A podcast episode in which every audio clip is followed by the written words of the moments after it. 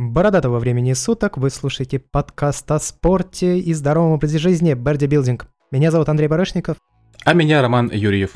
И сегодня мы будем обсуждать с вами такую, в общем-то, важную тему, ну как в общем-то, наверное, одна из самых важных на самом деле, реабилитация после травм. Потому что, как мы говорили, травмы хоть на, приходят и не напрямую от спорта, очень часто люди, бывает, расслабляются или не досматривают, или делают еще что-то, привыкают к нагрузке. В общем, люди травмируются. Люди травмируются не только во время спорта, люди травмируются и в реальной обычной жизни. Идут по улице, упали, упал, очнулся гипс. Ну, стандартная ситуация. В общем-то, Рома, что надо делать для того, чтобы не травмироваться на тренировке? Э, профилактика. Естественно, естественно, начинаем как обычно, что лучше профилактика, чем травмы, и это в любом деле. Поэтому, в первую очередь, очень хорошая разминка. Причем не только разминка перед тренировкой, мы о ней рассказывали, в частности, о суставной разминке, что наиболее эффективно, так как позволяет и сердцу хорошо начать работать, и разминайте ваши суставы и связки. Но и перед каждым упражнением, непосредственно при работе на определенную мышечную группу, вы разминаетесь конкретно на эту мышечную группу. Это крайне, это очень важно, потому что неразогретая холодная мышца, она может травмироваться даже под относительно небольшим весом, начиная от 50% от вашего одноповторного максимума. Ну, грубо говоря, выжимаете 100 кг, вы можете травмироваться на 50, если прибежите на э, уляжетесь под штангу и тут же давайте жать 50 э, килограмм достаточно опасно, поэтому разминаемся обязательно. Второе важнейшее условие – качественная техника выполнения упражнений. Э, Причем работать надо подконтрольно всегда, даже там, если ты устал, ты выполняешь последние повторения, там тебе тяжело, контролируем вес всегда. Э, тяжело, не вытягивайте, не можете его контролировать, пытаетесь, ну, не качайте свое эго, это чревато травмами. Просто не сделайте, просто не дадите до последнего повтора и не сделайте. И, естественно, желательно страховочный партнер.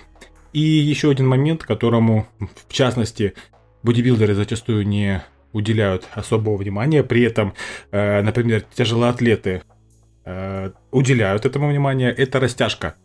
Это я бы, наверное, вывел даже на второе место после разминки. В принципе, это без серьезной растяжки вы можете заниматься и не травмироваться в целом, если будете хорошо разминаться, будете выполнять э, качественное упражнение, следовать технике. Но если у вас будет растяжка, эластичные мышцы намного меньше подвержены травмам. Травмировать их намного сложнее, у них порог повреждения намного получается выше. И что самое главное, эластичная мышца это еще и сила.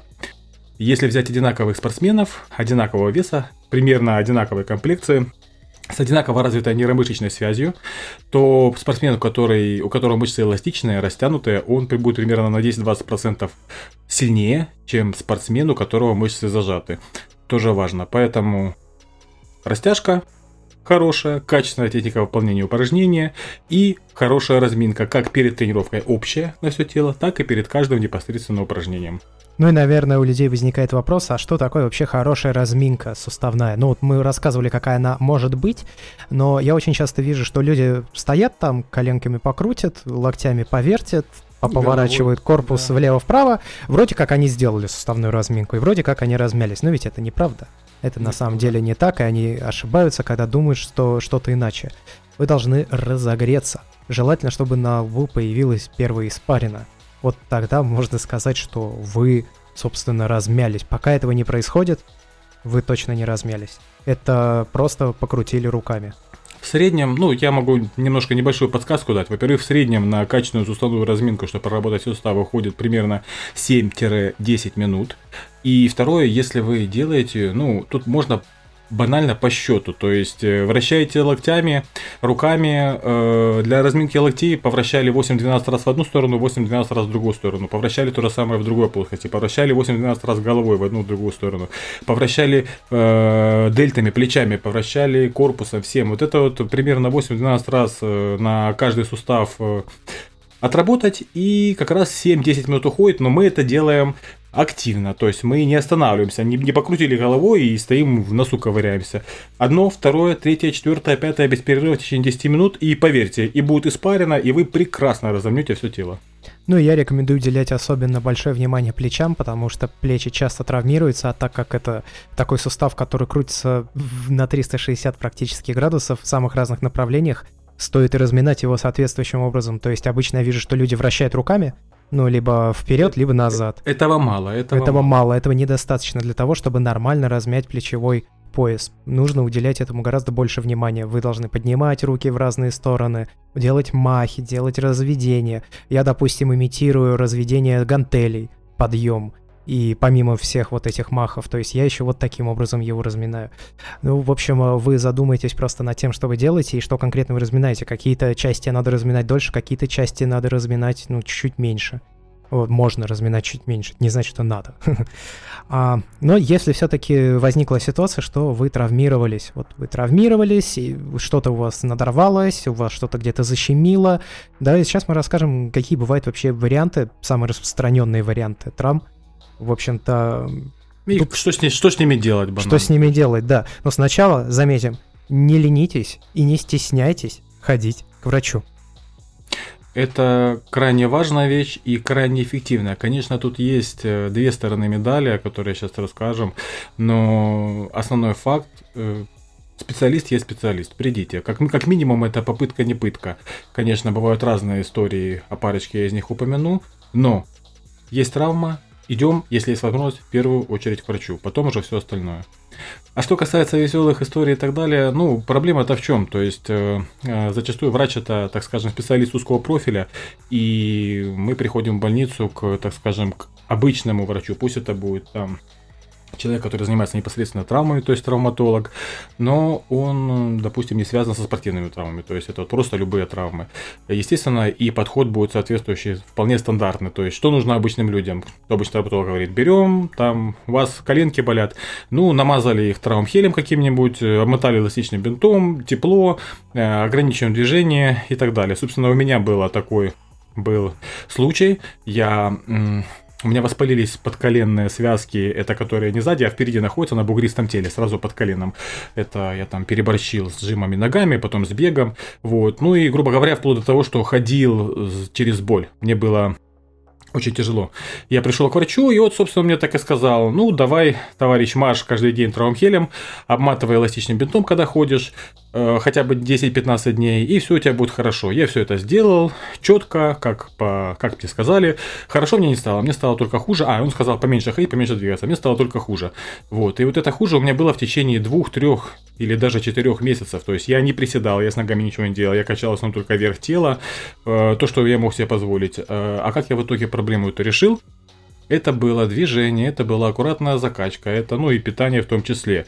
Это вот как раз тот случай, когда человек привык лечить ну, травмы простым людям, но не учитывая спортсменов и не учитывая то, что у нас немножко физиология чуточку другая, и нужно подходить к этому немножко по-другому.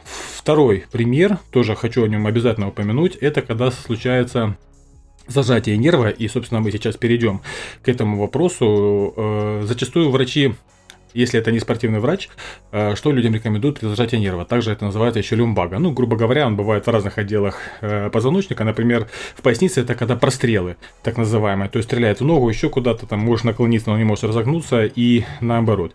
Врачи говорят, ограничиваем движение, э, не поднимаем ничего тяжелее ложки, забиваем на спорт, как можно меньше шевелимся, и что происходит после этого? По крайней мере, если человек занимался спортом, и если у него там хоть какой-то мышечный корсет есть.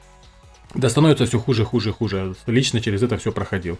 Если нет движения, то нет и восстановления. Ну, а теперь, я думаю, как думаешь, наверное, стоит перейти уже более конкретно к э, травмам и, ну, дадим свои советы. То есть, естественно, это не истина последней инстанции, но я расскажу о собственном опыте, возможно, Андрей поделится каким-то своим опытом, э, и как, как это все работает, как, допустим, удавалось решить многие проблемы, которые, например, ну, врачи мне не помогли в этом случае. Зажатие нерва. Вот ты упомянул уже лимбага. Расскажи, у тебя вроде, у тебя такое было? Расскажи, было? как? Сказать, что это у меня было, это ничего сказать. У меня это было, я не знаю, сколько наверное, даже десятков раз. То есть, как я говорил, что было согнуться можешь, разогнуться не можешь, было наоборот, разогнуться не можешь, согнуться, согнуться можешь, бывало, что спать не можешь, и, ну, в общем, адский ад, и довольно такая штука... Э, Неприятная, мягко скажем. Мягко скажем, да. Если я, когда раньше пытался делать это все стандартными методами, то есть там теплые пояса, э, ограничения движения, у меня в среднем на реабилитацию уходил месяц, полтора, и то даже через полтора месяца был такой эффект стеклянной спины, когда ты мог случайно резко наклониться, и у тебя все сначала начинается. Это, как говорится, традиционная медицина. Но сделаю ремарку, есть действительно хорошие врачи, особенно если они сами связаны со спортом, которые дают действительно реально рабочие действенные советы. Собственно, о них я сейчас и расскажу, потому что это личный опыт и немало информации по этому поводу изучил, ибо мне надоело, когда я наклоняюсь ребенку колясочке, мне стреляет спина, и потом я раком хожу неделю и не могу ни согнуться, ни разогнуться. А, первое, для того, чтобы в принципе не было так называемого эффекта стеклянной спины, а рано или поздно он появляется у всех, даже у молодых людей. Человеку может быть 25 лет, но из-за того, что работа сидячая, у него такие вещи, прострелы частенько бывают. У вас должен быть крепкий мышечный корсет. А, в частности, пресс и мышцы разгибателя спины. Вообще, в целом, мышцы кора. Потому что они держат наш позвоночник. Если эти мышцы желеобразные, если они не в тонусе, то банально, когда вы сидите, когда вы стоите в любом вертикальном положении, позвонки а, сдавливают межпозвоночные диски. Межпозвоночные диски это достаточно мягко, но они типа как резина, то есть они э, демпфируют наше движение, они демпфируют движение позвоночника, они выступают своего рода амортизаторами. Но, как и любой амортизатор, любая, любой материал, резина и так далее, со временем э, это дело начинает расплюскиваться под давлением. Как мне сказал травматолог, когда у меня была как раз проблема с э, позвоночником, это было относительно недавно, слушатели основного нашего подкаста про технологии и гаджеты знают об этом. Я тогда лежал в лёжку месяц практически. В общем, э, наш позвоночник испытывает одну из самых больших, если не самую большую нагрузку на протяжении всей жизни, и испытывает он ее вообще буквально постоянно. Из-за, из-за, и причем после 20 постоянно. приблизительно 5 лет вашей жизни начинается так называемый ревматизм позвоночника, и он, начи... и он усиливается с каждым новым прожитым годом. Поэтому чем старше вы становитесь, тем сильнее вероятность того, что пострадает ваш позвоночник. И, как правило, очень большое количество проблем, которые могут быть никак напрямую с ним не связаны, вызваны именно вот проблемами с позвоночником, о которых человек может даже и не подозревать. Да, совершенно верно. И, опять же, как бы смешно это ни звучало, когда часто говорят, э, ты спортсмен, поднимаешь тяжести, ты там себе позвоночник угробишь, лучше я не буду ничего делать, и у меня все будет хорошо. Но вот берем любого офисного работника, который ничего тяжелее перста указующего и мышки не поднимал. Тащим его на МРТ и сравниваем со спортсменом, поверьте мне. Э, позвоночник будет намного более лучшем состоянии у спортсмена, чем у офисного сотрудника. Потому что то, о чем я говорил, когда у вас мышцы в тонусе, э, ваш позвоночник держит в основном мышцы и межпозвоночные диски выступают как раз в качестве амортизаторов. Когда у вас мышцы не в тонусе, межпозвоночные диски выступают в качестве абсолютно всего. На них позвоночник держится, на них держится весь ваш, ваш вес тела, они постепенно расплюскиваются, и вначале у нас появляются протрузии. К слову, это не болезнь, в нашей медицине считается, что это болезнь, но зарубежная медицина, европейская, американская, давно называют протрузии возрастными изменениями.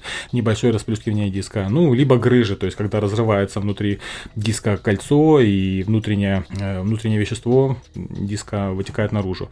Вот. Э, опять же, протрузии, грыжи – это все обратимые процессы. Ну, как бы грыжи, они, конечно, остаются, но незначительно уменьшаются и, в принципе, не мешают. Намного хуже – это остеофиты.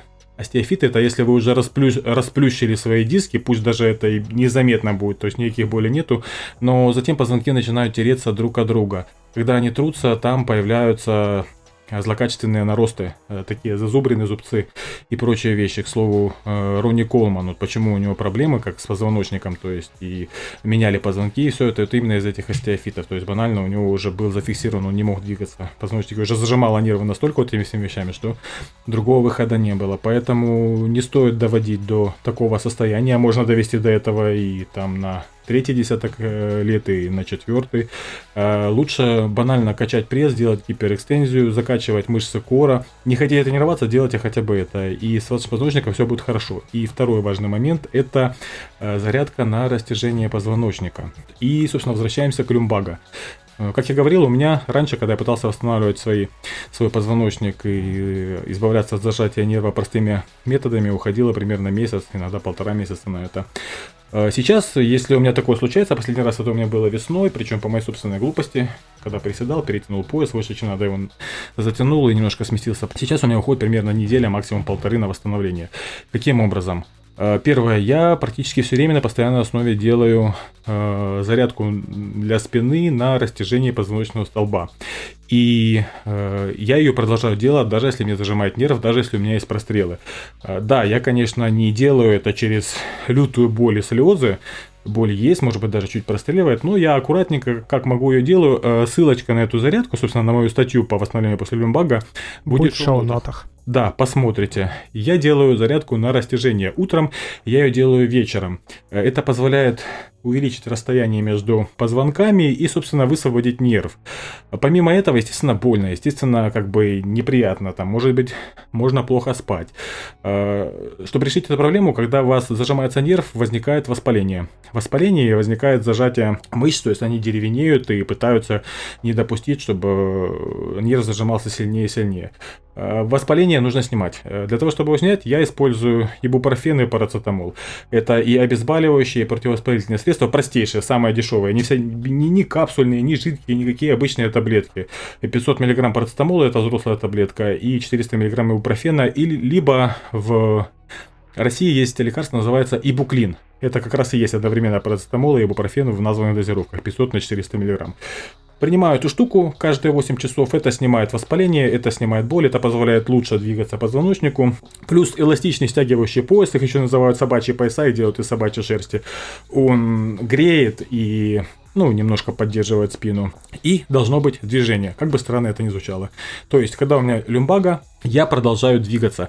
То есть я пошел на тренировку буквально вот на второй день. Единственное, я не делал нагрузки на компрессионные нагрузки на позвоночник. То есть, естественно, не приседал со штангой, естественно, я там не поднимал э, не, над головой штангу. Я работал так, чтобы на позвоночник давления не было. Но я работал. Зачем нужно движение? К чему оно? Дело в том, что для того, чтобы убирались продукты распада при зажатии, для того, чтобы мышцы перестали деревенеть для того, чтобы ушел гипертонус мышц, из-за которого, к слову, боль в основном и возникает. Э, помимо, ну, когда вот у вас нерв может уже освободиться, а все равно в спине болевые ощущения, все равно неприятно, все равно больно, все равно э, вы ограничены в движении. Так вот, когда вы двигаетесь, во-первых, двигаются межпозвоночные диски, и в них поступают э, полезные вещества для восстановления, и уходят вещества распада. Без движения там ничего не происходит, там нету кровеносных сосудов. И, во-вторых, снимается гипертонус мышц. В итоге, что получается? То есть, у меня последний раз я от люмбага избавился за 6 дней. То есть, на седьмой день у меня уже никаких проблем, прострелов, ничего не было. У меня в общем-то, тоже есть небольшой опыт взаимодействия с защемлением нерва в спине. Оно было чем, он чем был вызван? Я уже рассказывал историю о том, как заработал себе трещину в позвонке. И из-за этого, ну, в общем-то, трещина сама по себе прошла, она заросла, я так понимаю. Честно говоря, даже до конца и не знаю, но я думаю, что заросла. Прошло уже много времени, много лет с того момента. Однако этот позвонок оказался ослабленный, и в результате многочасовых э, безотрывных сидений за компьютером, которые происходили в, в конце того года, 2016 года, я сидел и монтировал подкасты, причем монтировал очень долго, подкасты были большие, комплексные. Я говорю сейчас о Бердикаст по большей степени. А, у меня была 8-часовая сессия, у меня была 15-часовая сессия, 11 а, часов один день, 4 часа на следующий день. Ну, в общем, все это вылилось э, в то, что я сидел, весь вес э, моего туловища, ну, я как бы не супер прямой спиной сижу, и весь вес туловища приходился как раз на то место, где был вот этот поврежденный позвонок. И у меня произошло защемление как раз тоже нерва. Это выражалось, э, ну, мне было мне было неприятно, и не скажу, что мне было как-то адски больно, это не так. Однако каждый раз, когда я стоял, меня начинало шатать. Причем не самого меня, а как бы все вокруг меня шаталось. И из-за чего мне... Ну и плюс я испытывал сильную слабость. Я долго лежал, долго это все очень проходило. Ну и, в общем, чтобы как-то нивелировать эту проблему, я решил... Сначала я хотел купить себе очень крутое кресло, которое как раз позволит избавиться от всех проблем со спиной для офисных там сотрудников и любых людей, которые очень много сидят за компьютером. Однако потом я нашел более дешевый вариант. Это набор от компании Kensington – вы можете, вы могли о ней наверняка слышать, она делает замки специальные для ноутбуков, и отверстие Kensington на Windows ноутбуках часто присутствует. А, в общем, у нее специальные накладки на спинку, на основание стула, И плюс э, подлокотники для кистей, но это уже больше для профилактики туннельного синдрома. Это для тех людей важно, кто много там печатает в каких-то неудобных положениях рук. Я же пока вот нашел этот э, комплекс, но его еще не купил. Он обойдется суммарно на где-то 120 долларов. Ну, это значительно меньше, чем кресло за 100 тысяч рублей. Поэтому я начал чередовать. Во-первых, я пересел за другой стол, который заставляет сидеть с прямой спиной. Во-вторых, я начал чередовать сидение со стоянием. То есть э, время от времени, там раз в там пару-тройку часов я встаю и перемещаюсь на колонку. Ну, у меня есть колонки Yamaha, они достаточно высокие, благодаря чему я стою, размещаю свой планшет, до этого ноутбук на колонке и какое-то время печатаю стоя. Плюс я, так как дома сделал спортивный зал, ну, такой небольшой, у меня есть э, гиперэкстензия, тренажер, и, в общем-то, я регулярно делаю упражнения на разгибание спины, не каждый день, но каждую тренировку в качестве разминки она обязательно есть, а в день, когда я делаю спину, я уделяю этому упражнению больше времени, внимания и делаю с дополнительным весом. Ну вот как так я занимаюсь профилактикой, чтобы дальнейшие не возникали проблемы эти. Лучше всего профилактика, как говорили. То есть будут мышцы в тонусе, будет позвоночник растянутый, все будет хорошо. Опять же, еще раз обращаю внимание, обязательно посмотрите э, зарядку для позвоночника. На ее выполнение у вас уйдет 5 минут утром и 5 минут вечером. И она кажется очень простой. Она кажется очень, казалось бы, ну какие-то простые движения, как они могут помочь. Помогает, помогает очень сильно. Причем э, интересный тоже был случай. У меня случилось зажатие нерва лет 5 назад, буквально, или даже года 3 назад, буквально перед самой командировкой. И я в Твиттере пожаловался, прям чуть не со слезами на глазах, что какое западло мне завтра ехать, а я разогнуться не могу. И, ну, там через два дня ехать надо было. Мне скинул э, человек эту зарядку, человек занимается много лет тяжелой атлетикой, было много травм, и тоже мне э, там такая картинка смешная от руки нарисованная. Э, я говорю, вы знаете, это как-то смешно, ну, то есть, ну, как мне это поможет?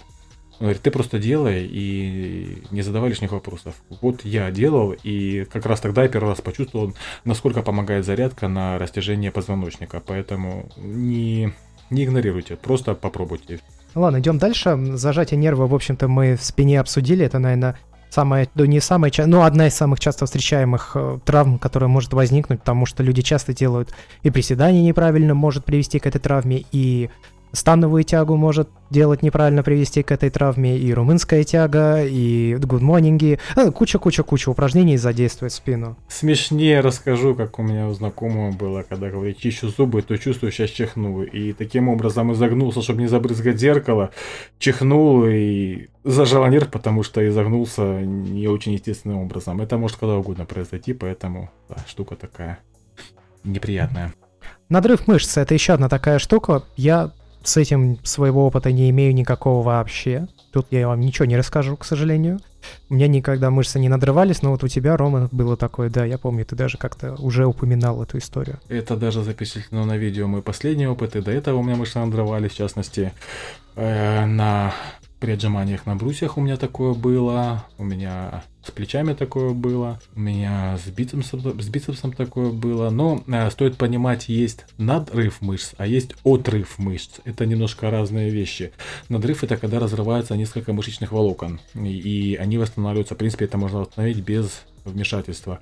А вот отрыв мышц, это без операции уже не обойтись. Это когда банально мышца отрывается от связки, или э, связка отрывается от кости, или даже кусочек кости может банально оторваться там, где крепится связка. Причем это может быть без синяков, без ничего, то есть у вас банально вы просто будете чувствовать там, что с одной стороны, допустим, у вас там грудная как-то проваливается и отличается от того, как с другой стороны, ну, либо поднять ее не можете отрыв мышц. Такого, такого со мной не случалось, поэтому об этом я не расскажу. Скажу лишь, что если такое происходит, обязательно придется делать операцию. Ну, тут без врачей никак, это факт. Вот, конечно, конечно. А надрыв мышц, это когда надрывается несколько волокон, ну, там по-разному бывает. Произойти может на самом деле когда угодно, и я для себя вывел такую формулу, что для того, чтобы не нарываться на надрыв мышц, желательно не делать последнее отказное повторение, особенно если работаешь с большими весами. У меня это как раз произошло, когда я выходил на одноповторный максимум и переборщил с количеством подходов, то есть мне надо было сделать банально на один подход меньше. Я стукнул себя пяткой в грудь, сказал, что я крут, я все могу. И... Мужик! Мужик, да, да, но не мужик я, да еще и на камеру, драйв, все дела. Вот, э, тем не менее, это все дело восстанавливается при условии, что вы это восстанавливаете. Потому что, так же, как и в случае с воспалением связок, так же, как и в случае с люмбага, э, если это все пустить на самотек, либо просто мазать мазюками и ждать, когда оно само восстановится, ждать можно на самом деле долго. Э, в прошлом у меня бывали опыты и по полгода болела надорванная мышца, и я много упражнений делать не мог. Э, каким образом я с этим справляюсь? То есть последний раз у меня на восстановление дельты, причем надрывал ее прилично, вплоть до того, что на следующее утро я не мог э, поднять руку без помощи второй руки, то есть я не мог ее поднять снизу вверх, я не мог ее вытянуть вперед и держать не мог. То есть так дельту травмировал весьма прилично при жиме лежа, когда не запускал, немножко на, когда подымал, скажем, дернулся, и получилось неприятно. Э, первая основа восстановления при надрыве мышц, она абсолютно на 100% пересекается с банальной тренировкой с отягощением, то есть с принципами. Что мы делаем, когда мы тренируемся? Мы э, разрываем внутри мышечных волокон миофибрилы, то есть чуть-чуть надрываются мышечные волокна внутри, изнутри, не снаружи. То же самое, если мышца все-таки надорвалась, если волокна разорвались, что нам надо? Надо их восстанавливать. Э, для того, чтобы они восстанавливались, туда должны поступать полезные вещества, туда должна поступать кровь с этими полезными веществами. Там должен быть небольшой механический натяг, чтобы организм просто банально дал команду на восстановление. То есть, надорвали мышцу, стараемся ее закачивать минимальными весами. Сквозь боль, но как бы должна быть боль не критичная, естественно. Вот, но мы ее закачиваем. Э, для того, чтобы это было легче и проще, опять же, снимаем воспаление. То есть, например, я когда последний раз надрывал дельту, Э, домой пришел, как обычно, ибупрофен, парацетамол, чтобы снять воспаление, чтобы снять немножко боль. Э, на следующее утро проснулся то же самое ибупрофен, парацетамол. Плюс намазал дельту диклаком. Это, ну, тоже оно снимает и болевой синдром, и снимает воспаление. То есть со всех сторон, как говорится, подошел к этому процессу и пошел на тренировку. Пошел заниматься. Единственное, дельту, естественно, я не нагружал. Вот, но я ее закачивал маленькими-маленькими весами. Вначале я просто поднимал лишь одну руку, нашел то положение, когда у меня вот в дельте отдается болью, и в этом положении руку поднимал. Потом я взял гантельку килограммовую, делал то же самое, 30, 40, 50 раз, чтобы почувствовал, как мышца буквально налилась кровью. Потом я отработал свою тренировку, в конце тренировки я снова закачал травмированную дельту. Ну, то есть я на обе дельты работал, вот, но в основном нужно было закачать травмированную, то есть банально нагнал туда крови. И к вечеру я уже спокойно эту руку мог поднимать. Хотя на тренировке мне было больно. На тренировке мне было неприятно. То есть я... Казалось, что будет только хуже. Нет, было только лучше.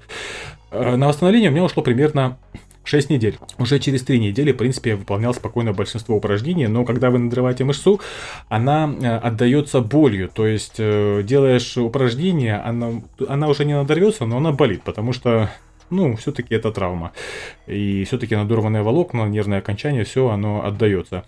Вот. Э, и тогда я попробовал такую штуку, которая называется кинезиотейпирование. Мне предложил знакомый массажист э, это сделать. Э, довольно интересная физиотерапевтическая процедура, э, которая не является лечением, но является отличным дополнением для восстановления и реабилитации непосредственно после травм.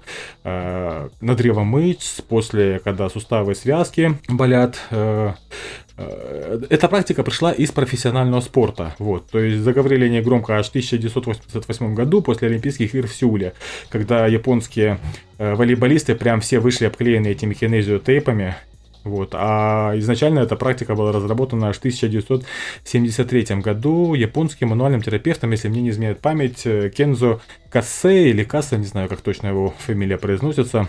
Ну, в общем, в 73 году он ее разработал, в 79 году описал основные ее принципы и запустил, так сказать, ее в жизнь. Вот. И но она до сих пор не сильно широко распространена за пределами профессионального спорта. К слову, если вы видели недавно э, новый документальный фильм об известном бегуне. Об Усейне Болте? Да, да, да, да, да. Даже там есть момент, там, где он травмировал ногу, э, подвернул на вечеринке, и он там в одном моменте лежит с кинезиотейпом. Вот. Э, но тут прикол еще в чем? В том, что, например, врачи и ученые они не воспринимают этот метод серьезно. Ну, то есть врачи классические, классическая медицина. То есть, э, мол, не дает он никаких эффектов, типа мы пробовали, проводили испытания, испытания действительно проводились, э, эксперименты и не один, но их проводили в плане лечения. Вылечит ли кинезиотейп? Сам по себе он не лечит, это физиотерапевтическая процедура. Это как, что он собой представляет? Наклеивается на травмированную область полоска ткани из хлопка, причем она эластичная, она растягивается по-моему, на 100% еще может растянуться. То есть она повторяет по своей эластичности все свойства кожи. Там специальный клей, который активируется под действием кожной температуры. И смысл в чем? В том, что когда тейп наклеен и когда двигается э, рука, нога, ну, в общем, травмированная область, когда двигается, чуть-чуть приподнимается кожа, и под ней начинает двигаться лим, лимфа лучше. Лучше кровоток, лучше движение лимфы, э, приходят полезные вещества, уходят, уходят продукты распада, и получается, что намного эффективнее происходит восстановление. Собственно, на третью неделю я, мне этот кинезиотейп наклеили, несколько тейпов на плечо. Ну, там тоже надо э, правильно это все делать, и чтобы оно подействовало. В принципе, уже в процессе я почувствовал, что боль отошла, ну, то есть не ныло уже плечо, когда мне только-только наклеили, и потом я с ним проходил буквально 6 дней, и вот уже, получается, на через неделю в некоторых упражнениях, в принципе, я плечо уже вообще не чувствовал, что оно болит. Там, в частности, подтягивание, э, жимы гантелей. Единственное, в чем мне отдавалось еще, это в жиме узким хватом. Спустя еще две недели мое плечо реабилитировалось, реабилитировалось полностью, то есть вот последний раз я уже отжимался от брусьев, а это для меня было самое, ну, я не мог тоже из-за плеча отжиматься. Э, Все сработало. Подытожу, немножко подытожу, каким же образом мы восстанавливаем э, разрывы ну, так скажем, микроразрывы мышц. Первое – это движение, закачка крови. То есть принципы все те же самые, как и при работе с отягощениями на рост мышечной массы. Только вам нужно восстановить не миофибрилы внутри мышечного волокна, а нужно восстановить само мышечное волокно. И нужно делать все то же самое. То есть должны поступать полезные вещества, должна быть закачиваться кровь, э, мышца должна работать. Если работать она не будет, то она будет только деградировать. Лучше становиться не будет, будет становиться только хуже. А второе, снимаем воспаление. Ну, любые противовоспалительные средства и противовоспалительные мази. То есть я привел лишь свой пример. Ибупрофен, парацетамол, диклак. С диклаком, кстати, будьте осторожны, если есть проблемы с поджелудочной железой. Там есть противопоказания по этому поводу. А, и как вариант еще кинезиотейпирование. То есть это действительно помогает. Причем буквально можно, когда травма только произошла, это сделать. Э, облегчает и боль. И реально работает. То есть я на самом деле к этому отнесся скептически, потому что когда мне предложили, я сразу лезу проверять, что же оно, как оно, тем более до этого я об этой практике слышал, но особого внимания не обращал. Проверил на себе, работает при условии, что вы действительно будете свою мышцу восстанавливать, а не ждать, когда произойдет чудо, и там кинезиотейп или какие-то волшебные таблетки вам ее восстановят. Э, и все будет хорошо, если сделаете то, что я рассказывал. Мне вот слово нравится. Кинези о тейпирование, где тейп, ну, очевидно, лента, да? изолента. Лента, акинезио движения. Mm. А, воспаление связок. Еще одна возможная и часто встречающаяся травма. В общем-то, какие ощущения испытывает человек, у которого воспалились э, связки? Андрей, я так скажу, я думаю, связки воспалены даже у тебя, частично сейчас, и у меня. Когда ты работаешь с отягощениями, связки чуть-чуть воспаляются в любом случае, потому что они испытывают постоянную нагрузку. И небольшое воспаление есть. Собственно, именно поэтому рекомендуют раз в 3-4 месяца пропивать какой-нибудь хондропротектор типа люкозамин хондроитиновый комплекс. Банально, чтобы снять это самое воспаление. Но бывает иногда, что связки воспаляются иногда чуть больше, чем, ну, когда ты просто не чувствуешь этой боли, но оно все-таки есть. Э, в основном у меня это происходило э, у локтей, то есть не сам локоть, а вместе прикрепления э, мышц предплечья к локтю. То есть это бывает снизу, это бывает сверху, это бывает в середине чувствуется такая боль. Вот. Ну, это же связочка, если воспалилась, то она воспалилась, это уже почувствуете в любом случае, особенно когда делаете э, подъем штанги на бицепс. В таких упражнениях это ощущается. Когда висите на турнике, когда подтягиваетесь, тянете блок груди, например, э, либо тяга штанги к животу. Болит. То есть рука болит, рука, руку тянет, э, ощущения неприятные. То есть это не прострелы, это тянущая неприятная боль. Как я лично с этим справляюсь? То есть вообще, ну, э, врачи, как обычно, естественно, ходил, посмотрели, потыкали, покрутили моей рукой. Врач э, сказал, ну, у тебя в движении ты не ограничен, все хорошо. Он по мазюкой, мазюкой какой-нибудь согревающей, и иди гуляй, все у тебя будет хорошо. Вот. Ну, когда я делал так, у меня как бы это воспаление могло длиться и по полгода у меня бывало болели связки. А кисти один раз у меня, я сейчас запомнил, год болели, то есть кисти постоянно, я не мог нормально делать подъем штанги на бицепс, но это было давно-давно, это через на второй или на третий год моих тренировок с отягощениями случилось. Для того, чтобы воспаление проходило, нужно, во-первых, согревать эти связки и, опять же, движение. То есть, что я для этого делаю? Я, когда у меня воспаляются связки, например, локтевые, на локтях, ну, у предплечья, я просто-напросто обматываю простым аптечным эластичным бинтом руку. Перед этим можно намазать согревающей мазью. Но в разумных пределах не каким-нибудь там эпизотроном, от которого глаза на лоб лезут, а чем-то таким попроще. Намазываю мазью, обматываю простым эластичным бинтом, и работаю, и тренируюсь. У меня рука в тепле, связка в тепле, и при этом движение происходит, происходит ток крови, и постепенно воспаление уходит. Но, опять же, как я не пытался ускорить процесс, я восстановления никогда не могу, когда у меня начинается воспаление. У меня в среднем где-то за месяц оно проходит, но при условии, что я на каждую тренировку обматываю свои локти эластичными бинтами. Либо, как вариант, не эластичные бинты, а неопреновые накладки. На локти, на колени такие есть. Тоже очень хорошая штука, она тоже очень помогает. Э, возможно, есть какие-то другие варианты. Например, мне если я сейчас найду, недавно порекомендовали попробовать такую вещь. Очень помогает именно от локтей. Э, это делают профессиональные спортсмены. Э, рецепт, целый рецепт. В принципе, если есть бумажка, запишите, попробуйте. Я сам планирую это сделать, потому что у меня как раз сейчас прямо и левый и правый локоть немного побаливает. Не локоть, а связки. Хочу попробовать. Итак, что мне порекомендовали? Порекомендовали одну ампулу дексиметазона, одну ампулу анальгина, одну ампулу лидокаина и один колпачок димексида. Все это смешивается и э, накладывается марлевый компресс на ночь на воспаленную связку. Обматывается пищевой пленочкой, обматывается эластичным бинтом, и ночь мы спим вот с этой штукой. На утро мы ее снимаем. Э, курс 10 дней, и, как сказала профессиональная теннисистка, большой теннис, это, ну, как бы помогает намного больше, чем какие-то любые там мазюки и какая-то физиотерапия. Хотя физиотерапия тоже там прогревание и прочие вещи помогают. Ну, попробуйте. Я планирую попробовать это только сейчас. Э, и второй важный момент, опять же, от воспаления, когда начинается воспаление, я всегда начинаю принимать глюкозамин хондроитиновые комплексы. И еще коллаген, помимо этого. Насколько они помогают? Вот у меня есть к этому вопрос, потому что я их пил, я их пил, ну и, честно говоря, не заметил никакой разницы. Э, наиболее эффективно это те, которые э, колоть надо.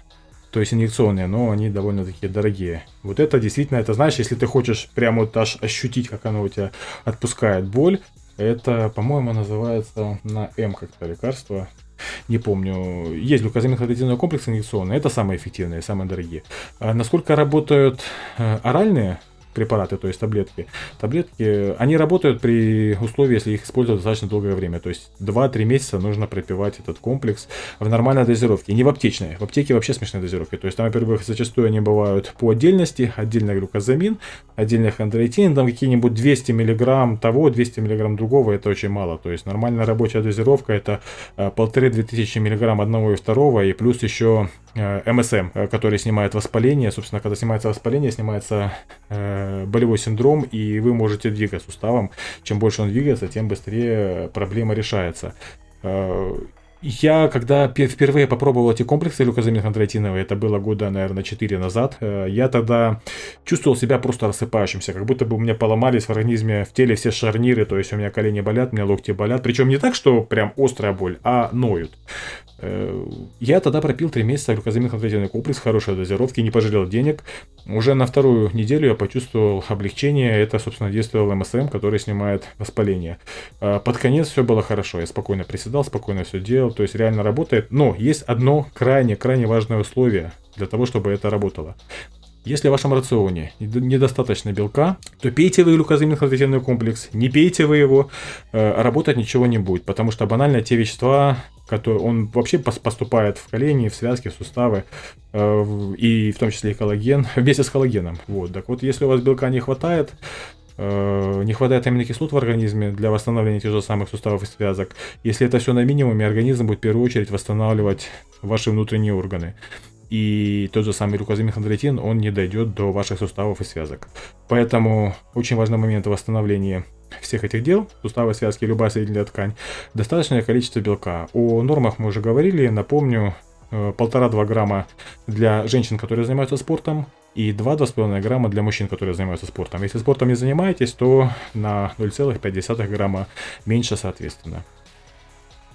Что ж, Я думаю, это все. Есть ли нам еще что-то рассказать? Я думаю, что нет, потому что травмы, конечно, бывают самые-самые разные. Вот прям вообще самые разные. Их невозможно ни в одном, ни в двух, ни в пяти, ни в десяти даже подкастах рассказать. Но вот самое часто встречающееся в виде надрыва мышечной ткани, раздражение э, связок и суставов, а, защемление нервов, да, это, это мы осветили. Ну и вообще не болейте, не страдайте, не травмируйтесь. С вами был Андрей Барышников, это я, и Роман Юрьев. Это я. Не забывайте подписываться на нас во всяких социальных сетях, ссылки на которые есть в описании к выпуску подкаста. Читайте статьи, которые мы приложим обязательно, опять же, в шоу-нотах к выпуску этого подкаста. Это можно найти в вашем подкаст-менеджере, либо если вы слушаете подкаст сайта, то в описании на сайте. Если вы любите, если вы любите контент, который мы производим, то можете поддержать нас несколькими долларами на сайте patreon.com нам будет очень приятно. До скорых встреч, пока. Всем счастливо.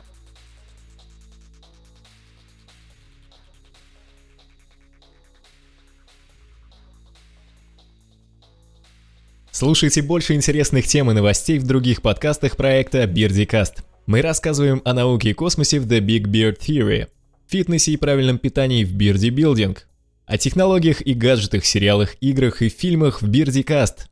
Ссылки на все подкасты указаны в описании или на сайте beardycast.com.